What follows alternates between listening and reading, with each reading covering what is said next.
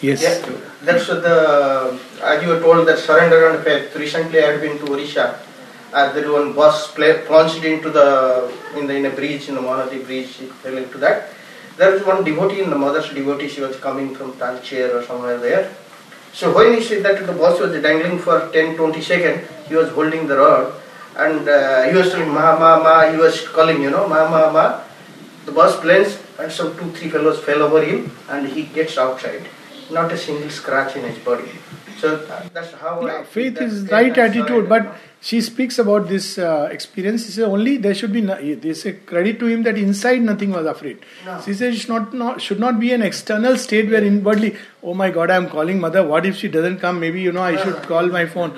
Then it is like whatever happens to me now I am surrendered. That must have been his state. ma, ma, was So then you know you are taken care of, and all of us have these uh, experiences which are so changing. But even if there is nothing, Still, the psychic says, Well, even if I am injured, you know best.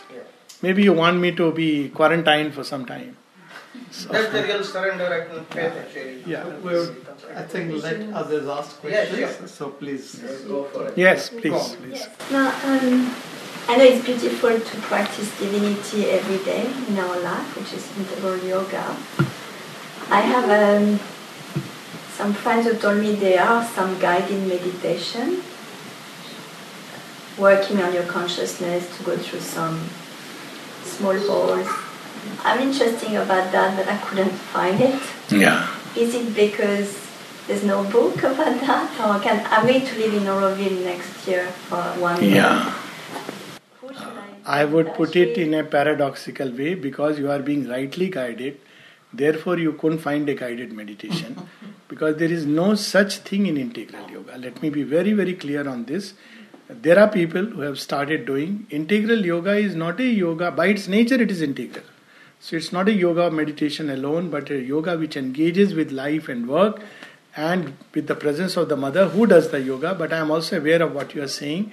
So, there is no such thing as a guided meditation, but there are people who, time to time, feel like doing it, and any technique, anything one picks up, and it's okay, nothing wrong because it's many ways human beings go.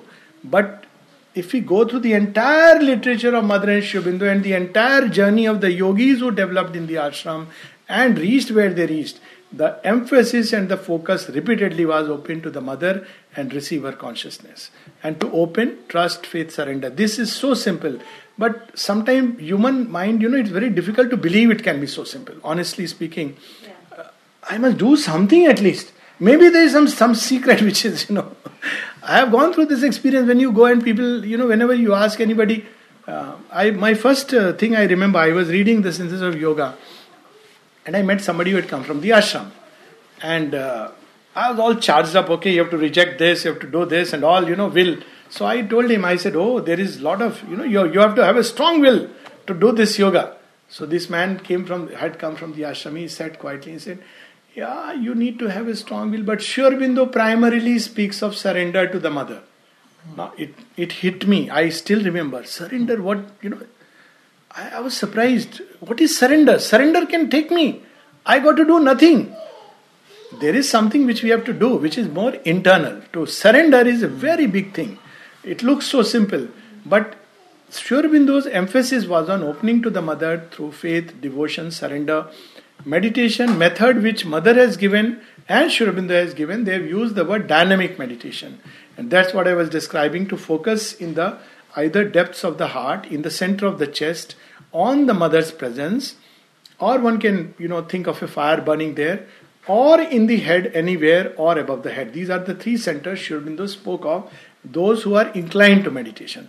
But at the same time, they also said very clearly that one can arrive at the same experiences through work. There is no need. Uh, as to the mantra, mother's writings and uh, experience of countless, what uh, you know, Bhai was recounting, uh, all that people do in this yoga is the mother's name as a japa. Ma, ma, ma, ma, ma. And they grow beautifully. I mean, I myself can vouchsafe, like, that's the only thing which one does. Uh, but yes, um, uh, sometimes I do not know, I have not uh, ventured to go into, uh, but I have heard about some guided meditations. and it's um, those who want to take, but it has nothing to do with integral yoga as far as Mother and Sri Aurobindo have given. But at the same time, there are different ways people approach, and so it's perfectly fine if one is inclined. And in Auroville, I'm sure you will find somebody or the other who will surely give guided meditation. But the shortest path is just open to her. And when the time comes, she opens. Till then, probably these are steps and phases in the journey one undertakes, and it's okay. Nothing wrong with it. Uh, there are people who teach about meditation from you know the light descending from head to toe, um, which doesn't need to be guided by anyone. One can do it oneself. That you know is light coming down from above, touching the centers and opening them and going right into the body. So this is like one one can feel if one is spontaneously inclined, one can do it and do it oneself.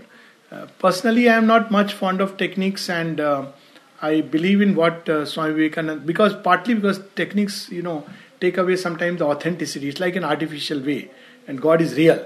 So He's not a machine where you know we can put a coin and um, turn the key and He gives a Coca-Cola bottle. So he, there's to be living and loving relation with Him. So um, I remember one Swami Vivekananda's uh, talks which were taking place in UK. It's a very nice book by Sister Nivedita, The Master as I Saw Him. So she told him, eh, like, you know, few audience will come, uh, five, ten, like that. And he said, you know, you know so much and you have so many experiences. Why don't you teach them how to do this, how to do that? He said, I am not here to do that. So what are you here to? I am just here to inspire and awaken. The rest will happen by itself. It's a tremendous thing. See, techniques create a mass movement, but often in mass movement, truth is buried inside. So people faithfully follow, you know, it becomes like another religion or a cult where you do certain set of prescribed exercises and rituals but miss out on the most essential and fundamental. So meaning thereby the focus is on the essential and the fundamental. Techniques may or may not emerge, they will come at a point of time, go away at the point of time, and if it is necessary, you will find. And if you haven't found, it's not necessary. That's why I meant you are guided, uh, guided to uh, to you know not find it. But if you find it, maybe one needs to go through it. But that's not the core of the yoga.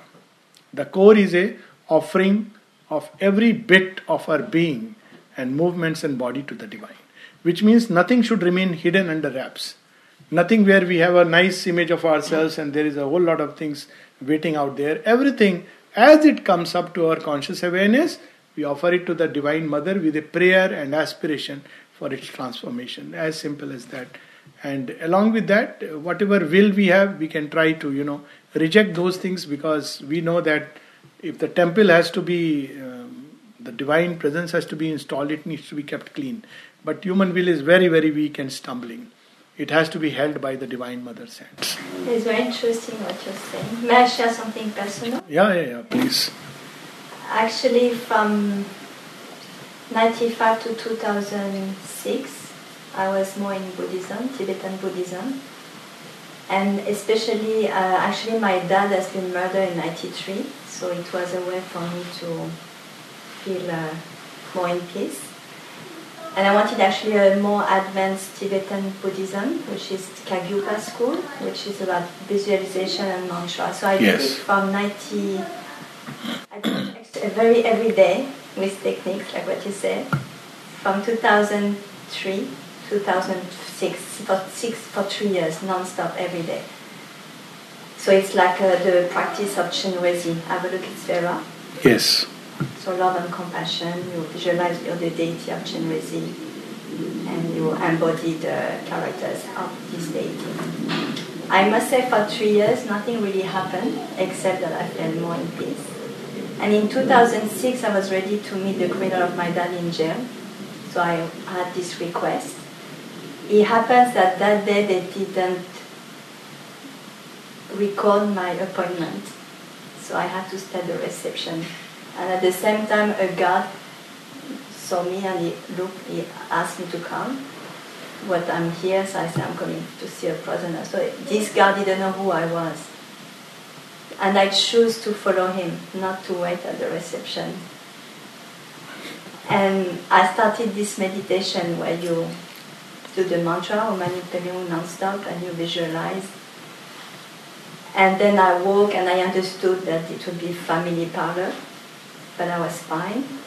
They op- the guard opened the cell, he closed.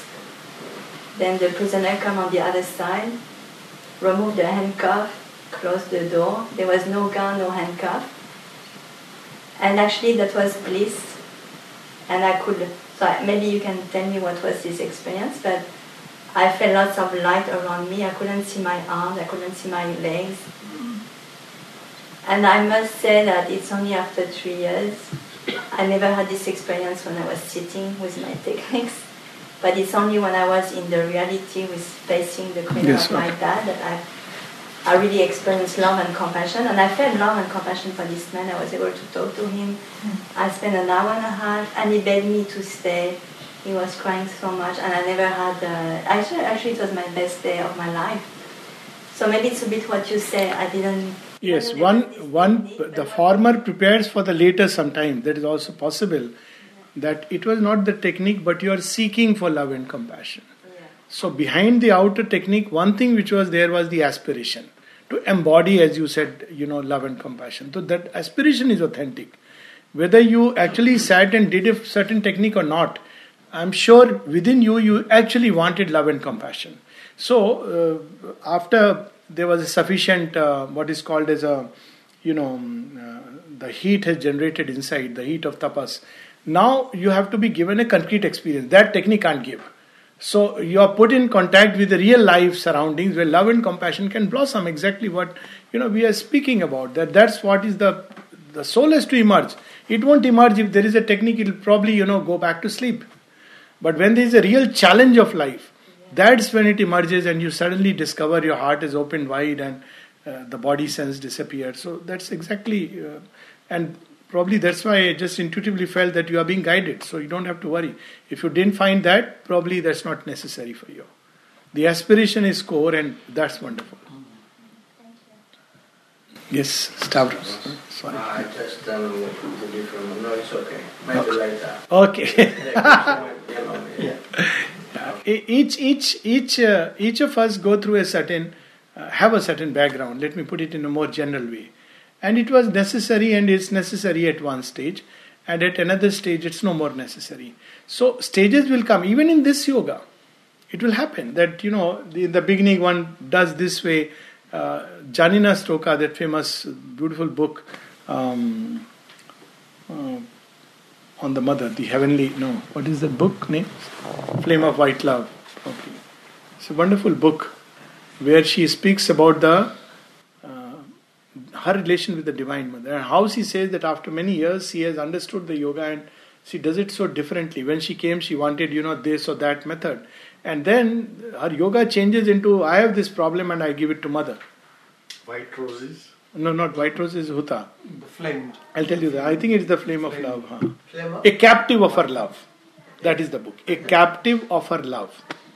Janina Stoka. She was a Polish uh, nurse, and yes. And it's amazing that at the end of the day, you discover that ultimately, divine doesn't want to make it complicated for us. He wants to keep it simple. He always wanted to keep it simple. The mind came in and it said no, because the mind has this pride, you know, it must do something. Everything. It has it, it's inbuilt within us. The ego self can't easily trust that, oh, oh, is it really? The divine will take care of me? No, no, no, no. How can it be? Then we have all the notions of, you know, papa and punya and good and bad. And no, I can't be. Now, by doing it, we push away. But if we start with this premise that much more than me, the divine is keen to meet me, and, you know, uh, that famous poem of uh, Francis Thompson, The Hound of Heaven, and Sri Aurobindo appreciated that where, you know, uh, actually we are running from the divine. As far as the divine is concerned, he is keen. So that's how we have to look at it that he is keen to take us in our, his arms. Do we have to emphasize the mother always so much? You know why I'm asking this? Ah, I, I Many people don't have good relation with mothers. doesn't matter. Sometimes you can't even open to your mother. Yes, Mother can be also possessive. yes, And sometimes you say your secrets almost to your friend. Or yes. sometimes the father is more cool-headed. All So, right. you know what I'm saying? So sometimes this, when I first time arrived to Sri Aurobindo, actually, through Krishna consciousness. I always wanted some as a friend to speak to on any subject. Actually. That was my prayer. Somehow I came to Sri Aurobindo as a friend and guide. And The, that the recording stopped with the intensity of the question. I think the Yeah, so- battery got drained. and so, you know, I sometimes feel uh, it's okay, but there is more to that. You know, like uh, the divine. See, I'll- I'll- I'll- it only goes to that, and I- sometimes I I, feel get a little bit. I get your question, and I know it's coming from a very genuine background. So let me put it in in in this way. See, it doesn't matter for a long time. Uh, first of all, spiritual motherhood is not a unique conception. It has existed right from uh, the most ancient times. So that's about the spiritual motherhood.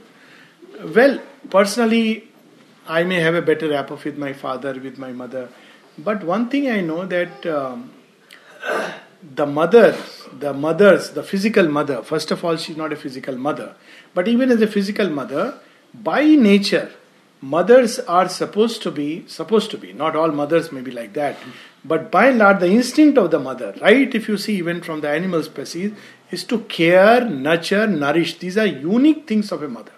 Even a baby cat is taught by the mother cat, and in that process, he may push in a in the lions. It is the lioness who brings up the baby cubs. It's something which is inbuilt programmed because the divine mother it comes from there. As i said this is shadow play. Now because the mother's mother by its nature is that side of the divine who nurtures and nourishes and cares and loves and the father he is the other side of you know he is like he will inspire you he may awaken you and say go to school now come i am out there so that is another approach so both approaches have their validity. Typical Vedanta has leaned excessively on the fatherly side of the divine. So that's why you know, as you said, in in in the more modern understanding of uh, you know Krishna and Krishna consciousness and others, you have the Vedantic approach. But there is even in Krishna's story and Krishna's approach, there is a whole tantra where the leaning is on the divine mother and where they say that you can't meet krishna unless you have pleased radha. Radha is the door to krishna meaning thereby that you embody the consciousness of radha which is the complete surrender. Now how does one completely surrender to krishna? By becoming like radha and what is the fastest way to become like that by identifying with radha consciousness this i'm saying as a background before we come to this yoga when we come to this yoga it becomes very simple it's like I like to be a little less complicated. So, very simple. Fortunately for me, it was not an issue. So, I must say that maybe there may be less empathy in that sense. Because for me, when I saw the mother, I knew she's the divine mother. But I take sometimes this other approach because I meet people who are good friends whom I cherish and I know they are authentic. Like your seeking is authentic, but they are unable to open to the mother, and this was a problem even during Sri time. So I like one of the answers which uh, uh, someone gave to his child who was finding it difficult. He said, "I believe in Sri but I can't open to mother." So I would say you believe in Sri right? Yes. So what kind of belief is this? Sri tells you to open to the mother. So this is one way to look at it that maybe I am not able to fully surrender to Sri himself. If we really surrender to Sri he will take me to the mother. That's how the yoga has, you know, if we really look at uh, yoga, mm, for a long time, Sri Aurobindo and his works, and when the Divine Mother came, up till that we have all the volumes. Most of the volumes have been written from 1914 to 1920. After 1926, when Sri gives the charge to the mother, which is the first book which has come out, is The Mother, which is a series of letters. Hmm. Now, after that, you see the letters on yoga. The refrain, the one common refrain is open to the mother, open to her influence. Now, if I really trust Sri and Sri only, let us put it like that.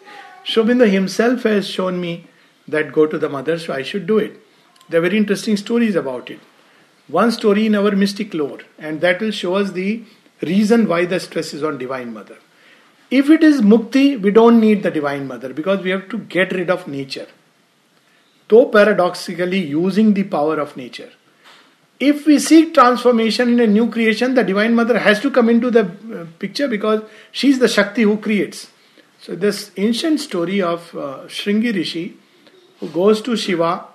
Now he finds that Shiva has got married and he thinks, well, this is not the Shiva I knew. Shiva is married. So, anyways, he has liking for Shiva.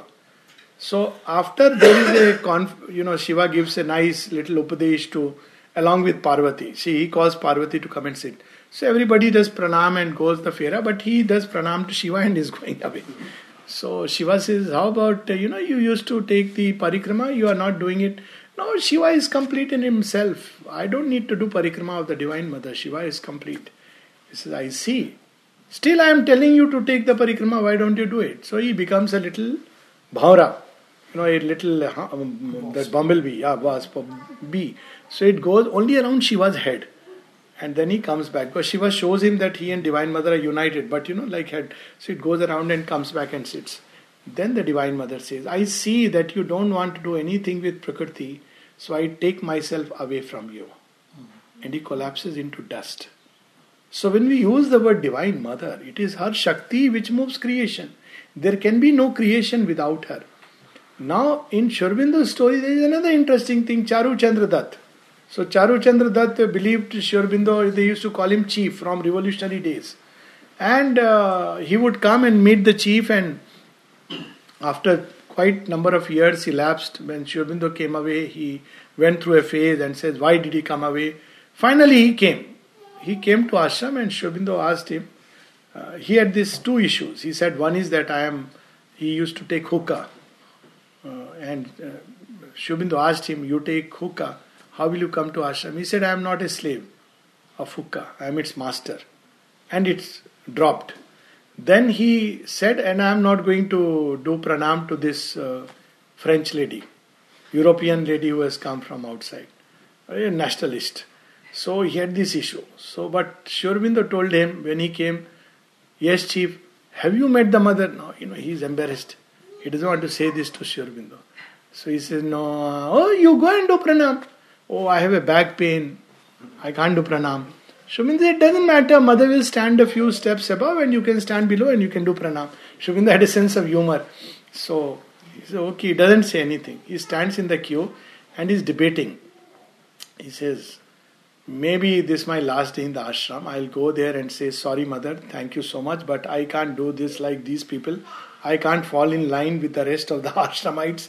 And thank you so much. You've been nice, but you know, I can't uh, do this to you. So he's standing in the line debating all this. And then he describes his experience when he stood face to face. And he says, the first thing he sees is the feet and says, These are not human feet.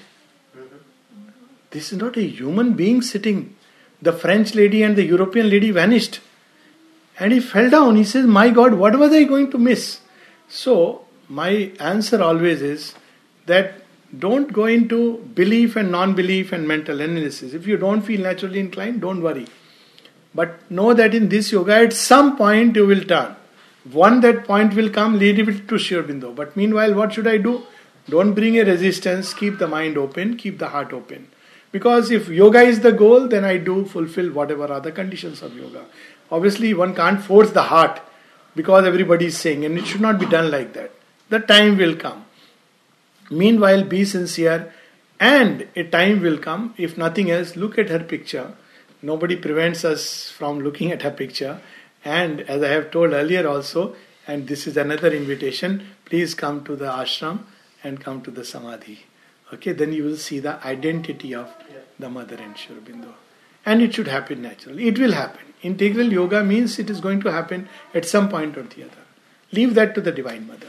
And one more question I want to ask you. You mentioned that the, the gods or the other beings, the non-evolutionary, you said they don't have the divine is not in them.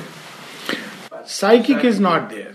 But if the psychic, as you said before, is a projection part of the Atma, so that means that the greater Atma is already within everyone. The divine is there in them, but not the evolutionary process. The greater Atma is there, Hmm. but they have not entered into the evolutionary play. The seed is not there. So they are great beings. That's why they are great beings because they are in. fully realize if they have access to the Atma, which is one with the They realization is a different aspect. They may not have the access. The divine is everywhere. It doesn't mean they are fully conscious of the full divine all the time. That realization is a different thing. Durga is conscious of her, herself as the strength, absolute power. Another God is conscious of something else as the absolute of that.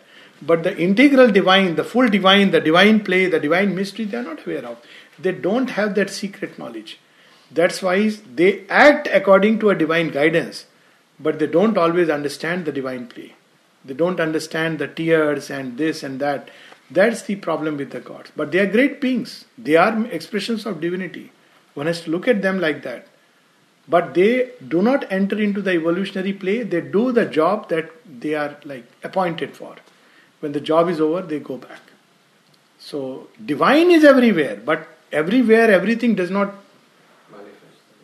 manifest. or even when it manifests like the gods some partial manifestation does not necessarily understand the divine and his play. This is a typical story in uh, ramayana. Maybe with that we can end this session right?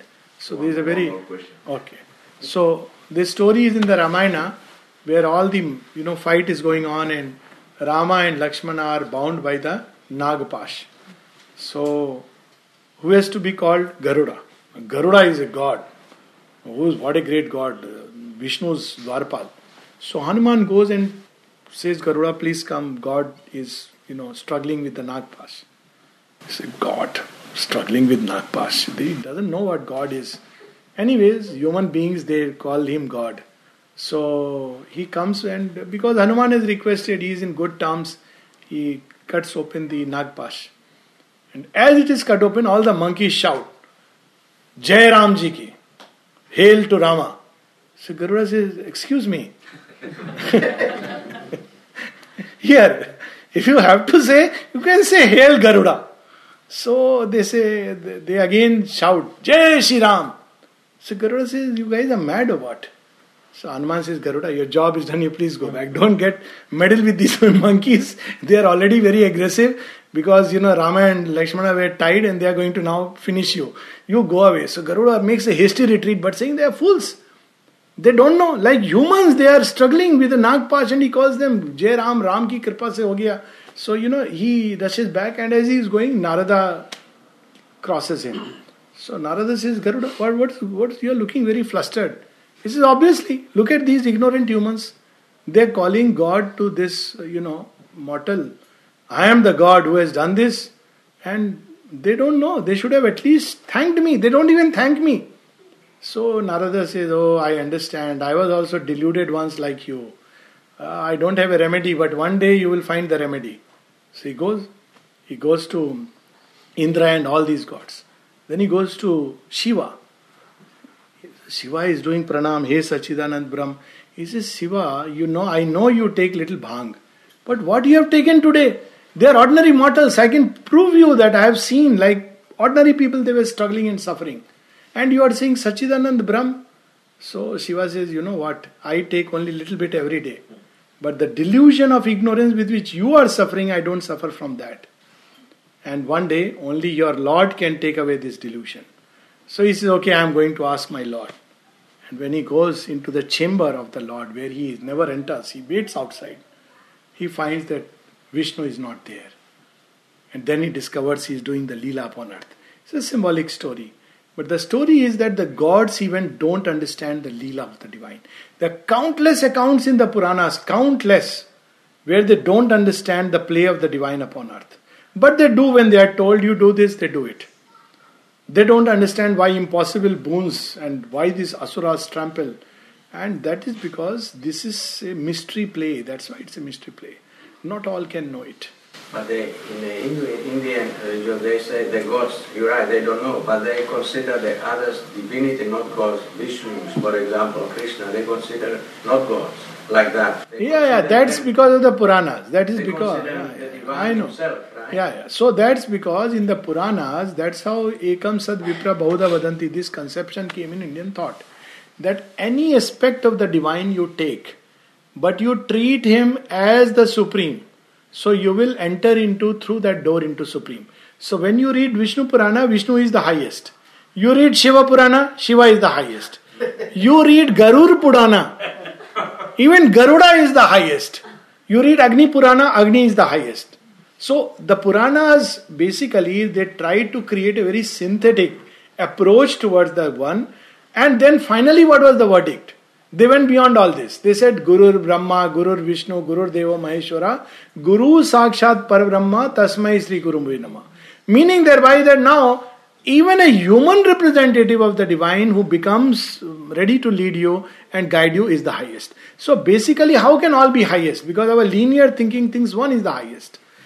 The sense is anyone you can approach, even an inferior human being, and you regard him as the representative of the divine, even if he is whatever he is, you will touch the divine because he is everywhere. The Purana story is only for that. But Srimad Bhagavatam would tell you of the Puranas that Krishna is the highest. And he stands like a pyramid, the first being, and he, ex- he, he extends himself into the other being. True. So, is that the Krishna True, Sri but Aurobindo? but Vishnu, that's a different story. Krishna is a bit of a uh, you know uh, uh, slippery, mischievous uh, one. I'll not say anything further, but he's he's lovely, he's beautiful. But if you read Vishnu Purana, it is Vishnu who becomes uh, you know um, Krishna. If you read the Vishnu Purana, manifestation. exactly in the But in the manifestation. world, That is in above the yeah. That is that is if you read Bhagavad, then it is Sri Krishna in his own world. But Vishnu Purana I will say that you know Vishnu becomes all these deities. So that is because to create a synthetic thing, and it's perfectly fine. There is no issue. Somebody regards. That's why that's the strength of Hinduism. You worship Krishna, he is the highest. Wonderful. You worship Shiva, he is the highest. Wonderful.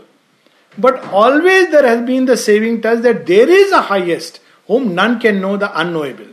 The Paratpar, the Parabrahma, the Sachidananda. But the Krishna, the very association, sorry, let's leave it the last one. The very Krishna association, they will never go beyond Krishna. No, no, no, no, They- no what I'm need. saying, you pointing something that It doesn't matter. will point beyond themselves, but They- they, stop at the I'll tell you- and they will not point to beyond Krishna. All, Krishna. all, all those who lock their gods into formulas of cults and creed, be it Krishna cult, be it the Orthodox Christianity, be it the uh, Khalistan movement, be it the uh, you know the ISIS and all that is of course not even a god. But I'm sorry, but just being uh, you know what is at the origin is a fact.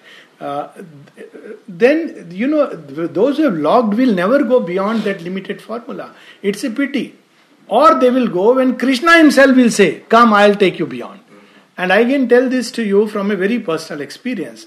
Just as I used to regard the Divine Mother as Saraswati, and she was for me the highest, for me, Krishna from my childhood has been like an intimate friend. I used to literally sleep with an idol of Krishna of plastic and sleep wherever I would go on holiday, I would carry that idol. And uh, people started telling my parents that look, he's, it's not normal. A 10 year, 11 year old, he is having transient object attachment, as they call in psychiatry. Transient object attachment. So Krishna is an object, you know. I didn't know all these sophisticated terms. So they, my parents at some point felt a bit, you know, unnerved. They said, maybe it's not normal. So one day when I was sleeping, I won't sleep with my parent, but this I want. So one day they, in my sleep, they took Krishna away, and Krishna went into the talab, the pond. They believed in Krishna, but their deity was Rama. So probably they, if I was sleeping with Rama, they wouldn't have done. So it was Krishna. So it's okay. Krishna can be disposed. so I got up and I remember that scene, and I'm sure my parents would have never forgotten the way I cried and cried, and hours my father went to market and got another doll, rubber, more beautiful, similar pose of Laddu Gopal, but I just couldn't take to that. It's like that Krishna with whom I associated, no more I could find.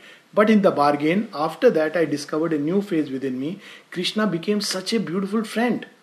He was not in the idols. So I would just wonder why people are going to the idol. He is so clear, so dear to me, so mischievous, so loving, such a naughty fellow, literally like a friend. Then when Sri Aurobindo came, just Krishna vanished. It's like became one. So I don't think it can be done with the mind. I didn't use my mind at all. But when Sri Aurobindo came, this there was no conflict at all.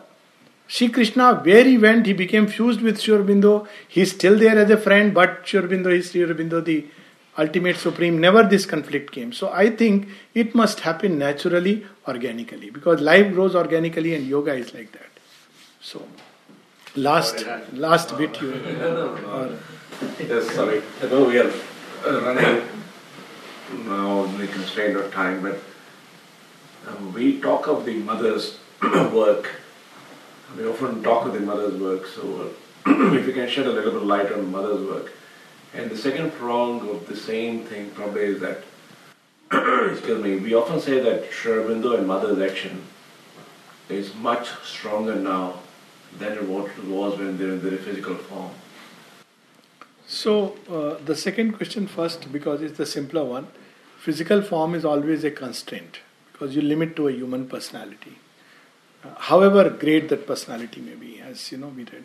So, Mother herself said in so many words that now, without the constraint of the physical body and in his supramental being, it, the action can become much, much vaster and powerful. The reason they had taken a physical body was to transform matter. There was no other other things were by the way, but that is the main purpose. And to the extent it could go, and that's uh, elsewhere, it's a special subject uh, on which there are talks available. But um, uh, once the physical casement is not there, um, then the action is bound to become more and more powerful, as we see even during Krishna's time. Uh, people during Krishna's time hardly recognized him as divine because it was more like a human being. But after Sri Krishna's physical withdrawal, his action has become so vast and powerful. Till date, the Gita continues to inspire. So, something along similar lines. In very, very brief, I am saying, not going into great detail. Mother's work is a more important question because very often people believe mother's work is doing this, doing that. One thing we should be clear we are not here to convert anyone. Evangelism is certainly not mother's work. To you know make people uh, uh, believe as a belief system then actually it is harmful because there is no propaganda in this yoga and it should not be like that. Mother's work is the work of transformation. It's that replacing our ego self with the divine self. It is to have a divine creation upon earth and the best way to participate is that we offer our ego self and our desired self and allow her to work within us the more we do it and if we are meant to, we will become part of a collective action without as much as any interference with the mind or a planning and scheming. Now, when that happens, it's something beautiful. Otherwise, it's a very, very slippery slope because you know there may be ego, there may be ambition. Even you know, uh, very often you know one has to be reminded, I am doing mother's work, I am an instrument. Are what is an instrument? If Chakra starts saying, I am Krishna, Are Krishna can throw you out if you like. It's his will that he uses you or keeps you aside. If the uh, sword starts feeling, or the flute says, I am the one. So, even the ego of the instrument, which can come that I am doing mother's work, the mother is doing her work. Beautifully, Dvijendra Lal Roy uh, wrote this bhajan Tomar kormo, tumi koroma, loke bole koriyami you are doing your work and people think it's me. So it's that state in which one has to enter where one is more and more united with the Divine Mother integrally. That is the our side of the work. And the more we are united, which means tremendous sincerity, it sounds very simple, one line statement. Tremendous sincerity. The more we are united, the more it will happen naturally that whomever we meet, wherever we go, something of our light and something of our atmosphere, our peace will flow in and through and envelop and engulf and radiate and do the work. So, to become a pure and perfect channel and vessel of the Divine Mother, uh, to be her faithful and flawless instruments, if you like, is Mother's work. It's not in others, it's in ourselves. And in others, it's a stretching out. And I think this center itself is a very good example. Nobody had imagined or wanted or anything. And when the time came, it all happened spontaneously. There's no such planning. And that's the beauty of mother's work. It happens like that. When things are ready, people are ready, it will precipitate itself. Yes. Can you just explain why the mother in her journal she explained that with uh, this kind of transformation, the body will be changing and it will be like more fluid. Can you explain, explain more? Yeah, it's a, it's a whole yoga several places I have spoken about it, but in a very simple nutshell.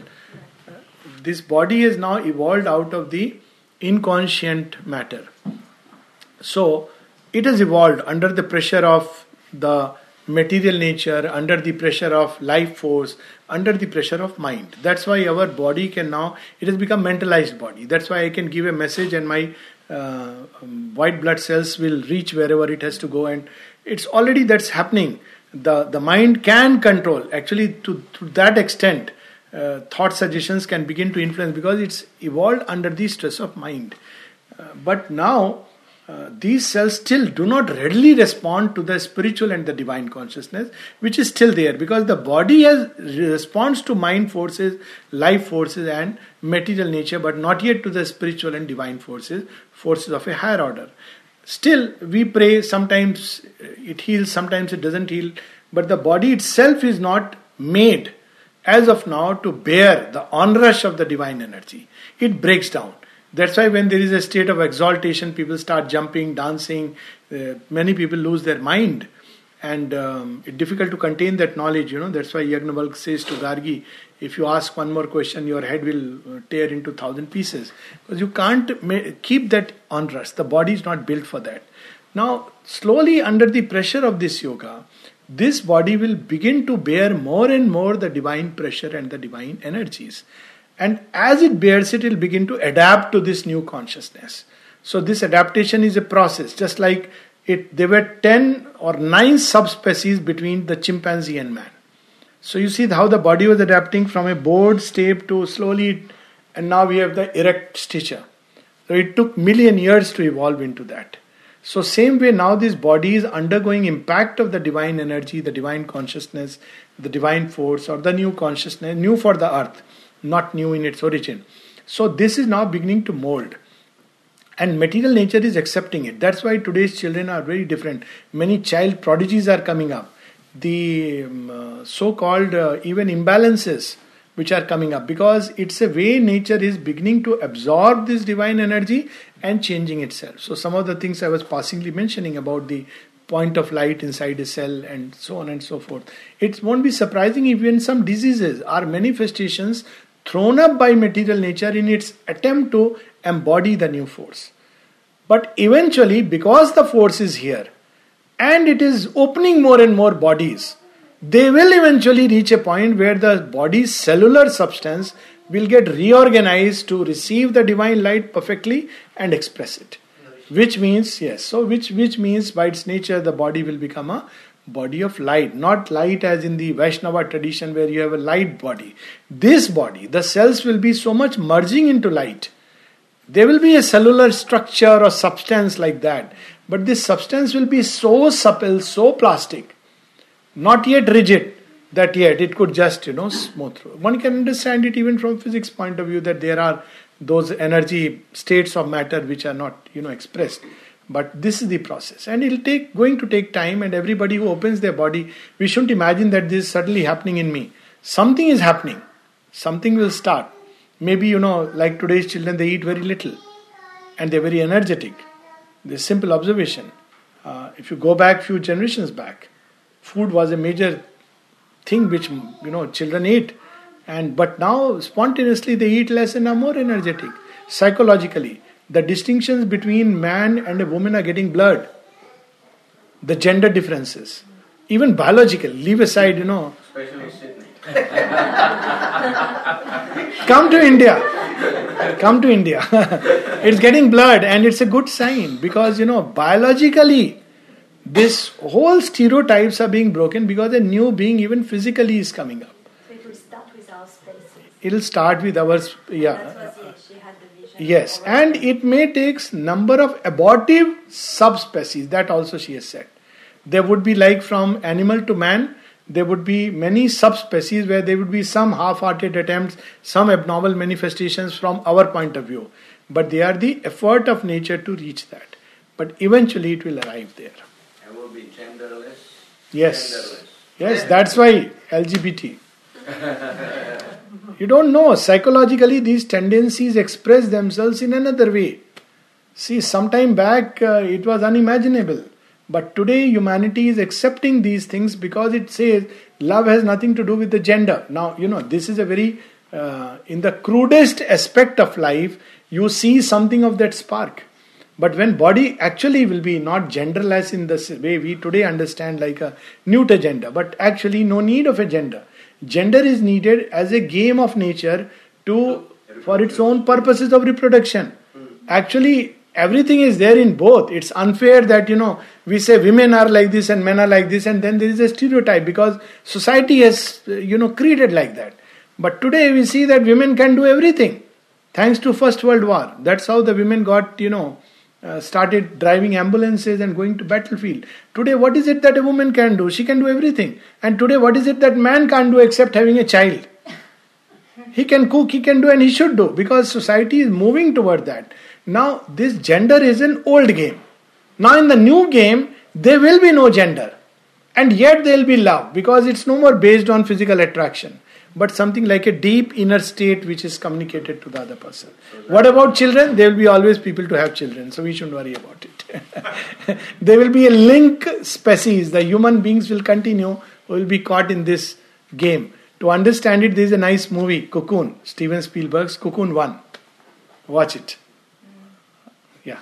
So then Allah can be actually equal. Yeah. Perfect life. Yeah, perfect life. One of the aspects of perfect life. So that's the divine solution. Food problem, take away hunger.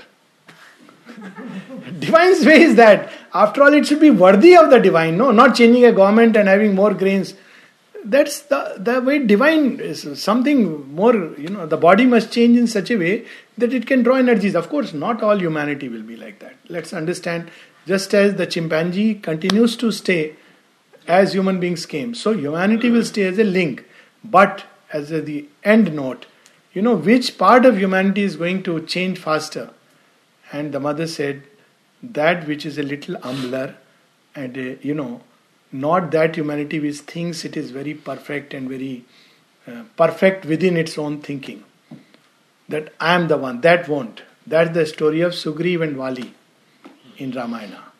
Both are equal, but Vali thinks I am the mightiest, but Sugriv is always a bit, you know, I'm a little less than my brother.